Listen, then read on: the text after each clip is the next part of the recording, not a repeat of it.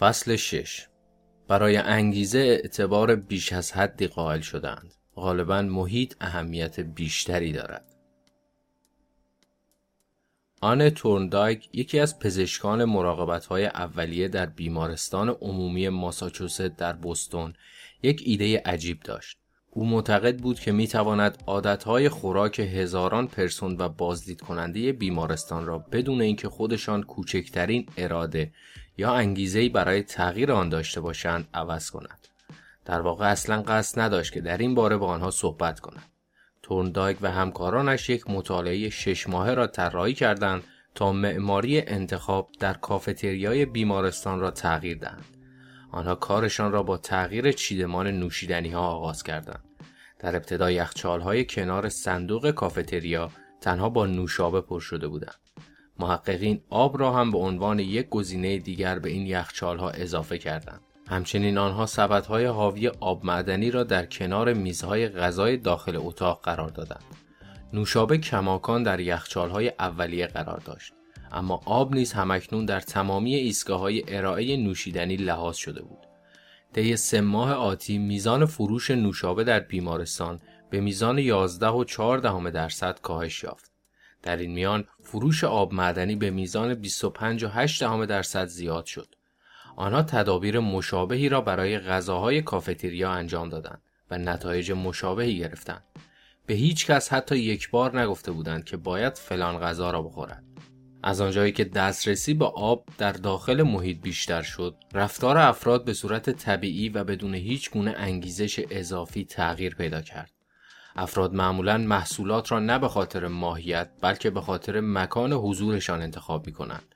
اگر وارد آشپزخانه شوم و یک بشقاب کلوچه را ببینم که روی اوپن گذاشته شده نصفشان را بر می دارم و شروع به خوردن می کنم. حتی اگر از قبل به خوردن کلوچه فکر نکرده و لزوما هم احساس گرسنگی نداشته باشم. اگر میز مشترک اداره همواره با دونات و نانشیرینی پر شده باشد خیلی سخت بتوان در برابرشان مقاومت کرد و هر از چند گاهی یک عدد برداشته می شود. عادتهایتان بسته به اتاقی که در آن حضور دارید و سرنخهایی که پیش رویتان قرار دارند عوض می شوند. محیط همچون یک دست نامرئی است که رفتار انسانی را شکل می دهد. صرف نظر از شخصیت های منحصر به فردمان رفتارهای معینی هستند که تحت شرایط محیطی خاص دائما از ما سر می‌زنند. در کلیسا افراد معمولا با زمزمه حرف می‌زنند. در یک خیابان تاریک افراد معمولا با احتیاط و حواس جمع رفتار می کنند. در این راستا شایع ترین فرم تغییر جنبه درونی ندارد بلکه از بیرون رخ می دهد. ما بر اساس دنیای پیرامون ما نوز می شویم.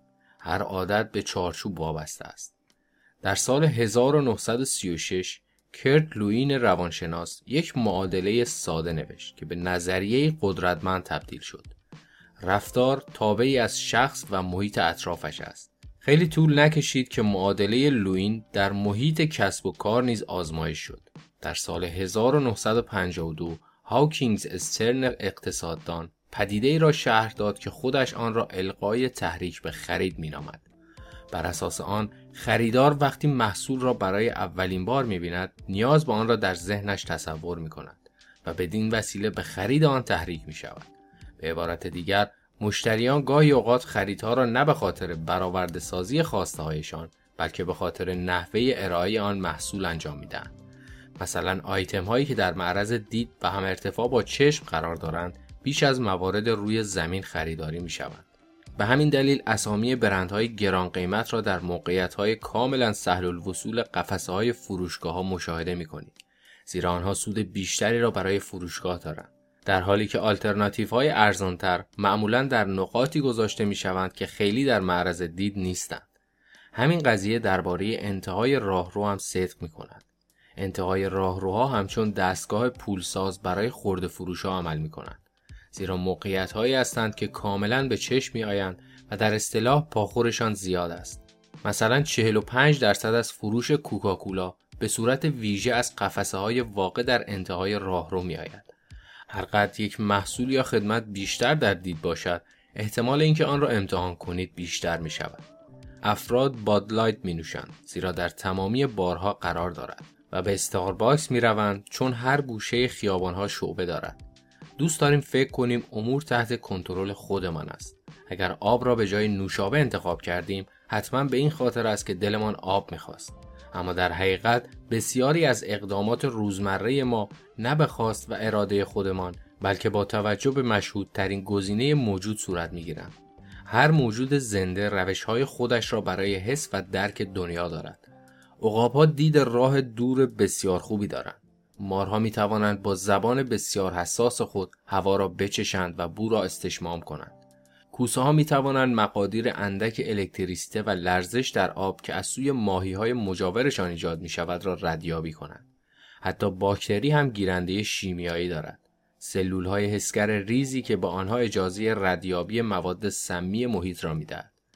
در انسان ها درک با استفاده از سیستم حسی عصبی انجام می گیرد. ما دنیا را از طریق بینایی، شنوایی، بویایی، لامسه و چشایی درک می کنیم. اما راه های دیگری را هم برای حس کردن محرک ها داریم. برخی خداگاهند اما عمدتا ناخداگاه محسوب می شوند. مثلا می زمانی که دما به خاطر وقوع یک طوفان افت کرد یا زمانی که درد معده شما افزایش پیدا کرد یا زمانی که تعادلتان به خاطر راه رفتن روی یک زمین سنگلاخی بر هم می‌خورد را حس کنید. دریافت کننده های بدن شما گستره وسیعی از محرک های درونی نظیر میزان نمک موجود در خون خودتان یا نیاز به نوشیدنی در هنگام تشنگی را حس می کنند. اما قدرتمندترین قابلیت حسی تمام انسان ها قدرت بینایی است. بدن انسان حدود 11 میلیون دریافت کننده حسی دارد که تقریبا 10 میلیون از آنها به بینایی اختصاص دارند. برخی از متخصصان برآورد می کنند که نیمی از منابع مغز برای دیدن استفاده می شود.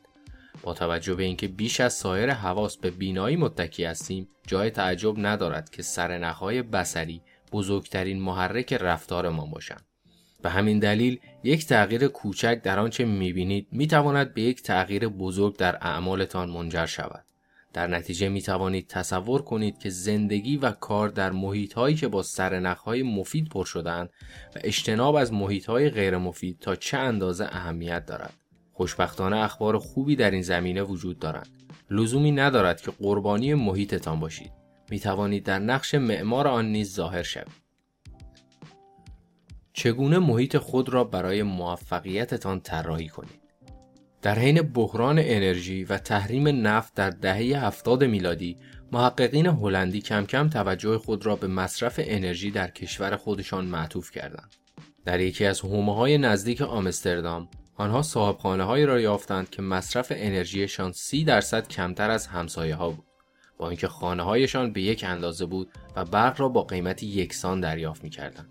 مشخص شد که خانه های این محله در همه چیز یکسان بودند. به جز یک ویژگی که تفاوتشان را رقم می‌زد. موقعیت کنتور خانه. برخی کنتور را در زیر زمین گذاشته بودند. برخی دیگر کنتور را در طبقه بالا و در راهروی اصلی قرار داده بودند. همانطور که می توانید حدس بزنید خانه هایی که کنتورشان در راهروی اصلی قرار داشت همانهایی بودند که مصرف برقشان کمتر بود. وقتی میزان مصرف انرژیشان مشهود و به سادگی قابل رهگیری بود افراد رفتارشان را عوض کردند.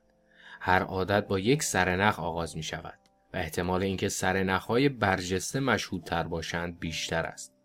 متاسفانه محیط هایی که در آن زندگی و کار می کنیم غالبا انجام ندادن برخی کارها را برای ما ساده می کنند. زیرا هیچ سرنخ مشهودی برای تحریک آن رفتار وجود ندارد. وقتی گیتارت داخل کمد خاک می‌خورد خیلی ساده است که گیتار زدن را تمرین نکرد.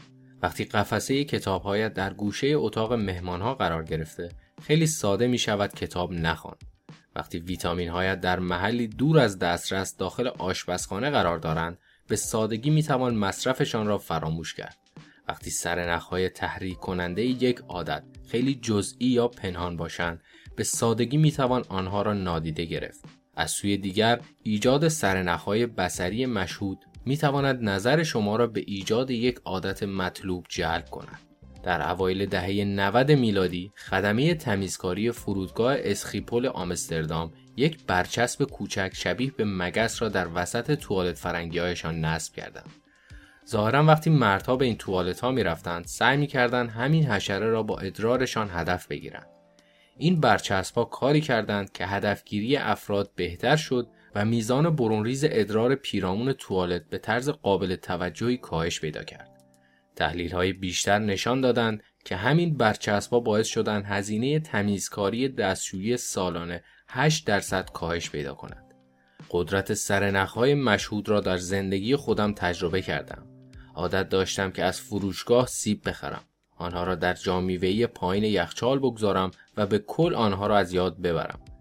تازه زمانی به یادشان میافتادم که سیبها پوسیده شده بودند. هیچگاه آنها را نمی‌دیدم. بنابراین هیچ وقت هم اقدام به خوردنشان نمی کردم. ناگهان توصیه خودم را به کار گرفتم و محیط را از نو طراحی کردم. یک کاسه بزرگ و شیک گرفتم و آن را وسط اوپن آشپزخانه گذاشتم. دفعه بعد که سیب خریدم آنها را داخل این کاسه گذاشتم جایی که بتوانم به راحتی آنها را ببینم به شکل جادویی از آن به بعد روزی چند سیب میخوردم چون دیگر در معرض دید قرار داشتند در اینجا چند راهکار ارائه شده که می توانید محیط خود را از نو طراحی کنید و سرنخهایی بسازید تا عادتهای مد نظرتان مشهودتر شوند. اگر می‌خواهید یادتان بیاید که هر شب داروهایتان را مصرف کنید، قوطی قرص خودتان را مستقیما کنار شیر آب دستشویی بگذارید. اگر دوست دارید گیتار را به شکل منظمتری تمرین کنید، آن را در وسط اتاق نشیمن قرار دهید. اگر می‌خواهید یادتان بماند که یادداشت‌های تشکر بیشتری را ارسال کنید، تعدادی از برچسب‌های مربوطه را روی میز کارتان قرار دهید. اگر می‌خواهید آب بیشتری بنوشید، هر روز صبح تعدادی بطری آب پر کنید و آنها را در موقعیت‌های پر رفت و آمد خانه قرار دهید. اگر می‌خواهید یک عادت به بخشی از زندگی شما تبدیل شود، آن سرنخ را به بخش بزرگی از محیط خود تبدیل کنید. پایدارترین رفتارها معمولا چندین سرنخ دارند. مثلا مکانها و موقعیتهای مختلفی که یک سیگاری می‌تواند به روشن کردن سیگار و استعمال آن ترغیب شود را در نظر بگیرید. هنگام رانندگی در ماشین، دیدن یک دوست سیگاری، زمانی که تحت فشار کاری است و غیره. همین استراتژی می‌تواند برای عادتهای خوب به کار گرفته شود. با پخش و پلا کردن محرک ها در جای جای محیط اطرافتان می توانید احتمال اینکه در سرتاسر سر روز به آن عادت فکر کنید را افزایش دهید. مطمئن شوید که بهترین انتخاب هایتان مشهودترین موارد هستند. وقتی سرنخهای عادات خوب دقیقا جلوی چشمتان قرار دارند، اتخاذ یک تصمیم بهتر خیلی ساده و طبیعی خواهد بود. طراحی محیط قدرت زیادی دارد. نه صرفا به این خاطر که بر نحوه تعاملتان با دنیا تأثیر می‌گذارد بلکه به خاطر اینکه به ندرت آن را انجام می دهید. اکثر افراد در دنیای زندگی می کنند که دیگران برایشان ساختند. اما می توانید مکانی که در آن زندگی و کار می کنید را تغییر دهید تا میزان قرار گرفتنتان در معرض سرنخهای مثبت افزایش یابد و ریسک بودن در معرض سرنخهای منفی نیز کمتر شود. طراحی محیط به شما اجازه می دهد دوباره کنترل را به دست بگیرید و به معمار زندگی خود تبدیل شوید. طراح دنیای خود باشید نه اینکه صرفاً کاربر آن باشید. چارچوب همان سرنخ است. سرنخهایی که یک عادت را تحریک می کنند می توانند به صورت خیلی دقیق و اختصاصی آغاز شوند اما در گذر زمان عادتهایتان نه با یک محرک صرف بلکه با کل چارچوب پیرامون رفتار همراه می شوند. مثلا بسیاری از افراد در موقعیت های جمعی بیش از شرایطی که تنها هستند می نوشند. کم پیش می آید که محرکشان برای این رفتار یک سرنخ صرف باشد بلکه کل موقعیت این چنین ایجاب می کند. مشاهده دوستانی که نوشیدنی سفارش می دهند. شنیدن موسیقی در بار مشاهده آبجوهایی که از داخل بشگاه سرازیر می شوند. به صورت ذهنی عادتهایمان را به موقعیتهای مکانی که آنها رخ می دهند نسبت می دهیم. خانه، دفتر کار، باشگاه هر موقعیت نوعی ارتباط را با عادتها و روتینهای ما توسعه می دهد. شما رابطه بخصوصی را با اشیاء روی میز کارتان، آیتم های روی اوپن آشپزخانه یا اشیاء داخل اتاق خوابتان برقرار می کنید. رفتار ما نه توسط اشیاء محیطمان بلکه بر اساس رابطه ما با آنها تعریف می شوند. در واقع صرف مد نظر قرار دادن تأثیرگذاری محیط بر رفتارتان یک رویکرد فکری مفید است. محیط خود را به گونه تصور نکنید که انگار با اشیاء مختلف پر شده بلکه آن را پر از روابط مختلف تصور کنید. به نحوه تعاملتان با محیط های پیرامونتان فکر کنید. مثلا یک آدم هر شب به مدت یک ساعت روی مبلش می نشیند و کتاب می خواند. اما برای یک نفر دیگر مبل جایی برای تماشای تلویزیون و خوردن یک کاسه بستنی پس از اتمام ساعت کاری است. افراد مختلف می توانند حافظه های متفاوت و بدین ترتیب عادت های متفاوتی را در قبال یک مکانی یکسان داشته باشند. خبر خوب می توانید خودتان را آموزش دهید که یک عادت به خصوص را با یک محیط به خصوص پیوند بزنید. در یک مطالعه دانشمندان به بیخواب ها توصیه کردند که تنها در هنگام خستگی به داخل رخت خوابهایشان بروند. اگر نتوانستند بخوابند در یک اتاق دیگر بنشینند تا اینکه حس خوابالودگی به سراغشان بیاید. کم کم سوژه ها یاد گرفتند که چارچوب رخت خوابشان را مترادف با خوابیدن بدانند و به همین دلیل وقتی وارد رخت خوابشان می شدند سریعتر خوابشان می برد. مغز آنها یاد گرفت که خوابیدن تنها کاری است که باید در آن اتاق رخ دهد. نه ور رفتن با گوشی، نه تماشای تلویزیون، نه زل زدن به ساعت. همچنین قدرت چارچوب یک استراتژی مهم را افشا می کند. عادت ها می توانند در یک محیط جدید به شکل ساده تری عوض شوند. این محیط جدید کمک می کند از محرک ها و سرنخ های خفیفی که شما را به سمت عادت های کنونی حل می دهند فرار کنید. به یک مکان جدید بروید. یک کافی شاپ جدید. یک نیمکت در پارک. یک گوشه اتاق که به ندرت از آن استفاده می کنید و روتین جدیدی را برای آنجا بسازید. ارتباط دادن یک عادت نو با یک چارچوب جدید ساده تر است تا اینکه بخواهید یک عادت جدید را در حضور سرنخهای رقیب و کنونی بسازید. اگر هر شب در اتاق خوابتان تلویزیون تماشا می کنید، زود خوابیدن در آنجا می تواند دشوار باشد.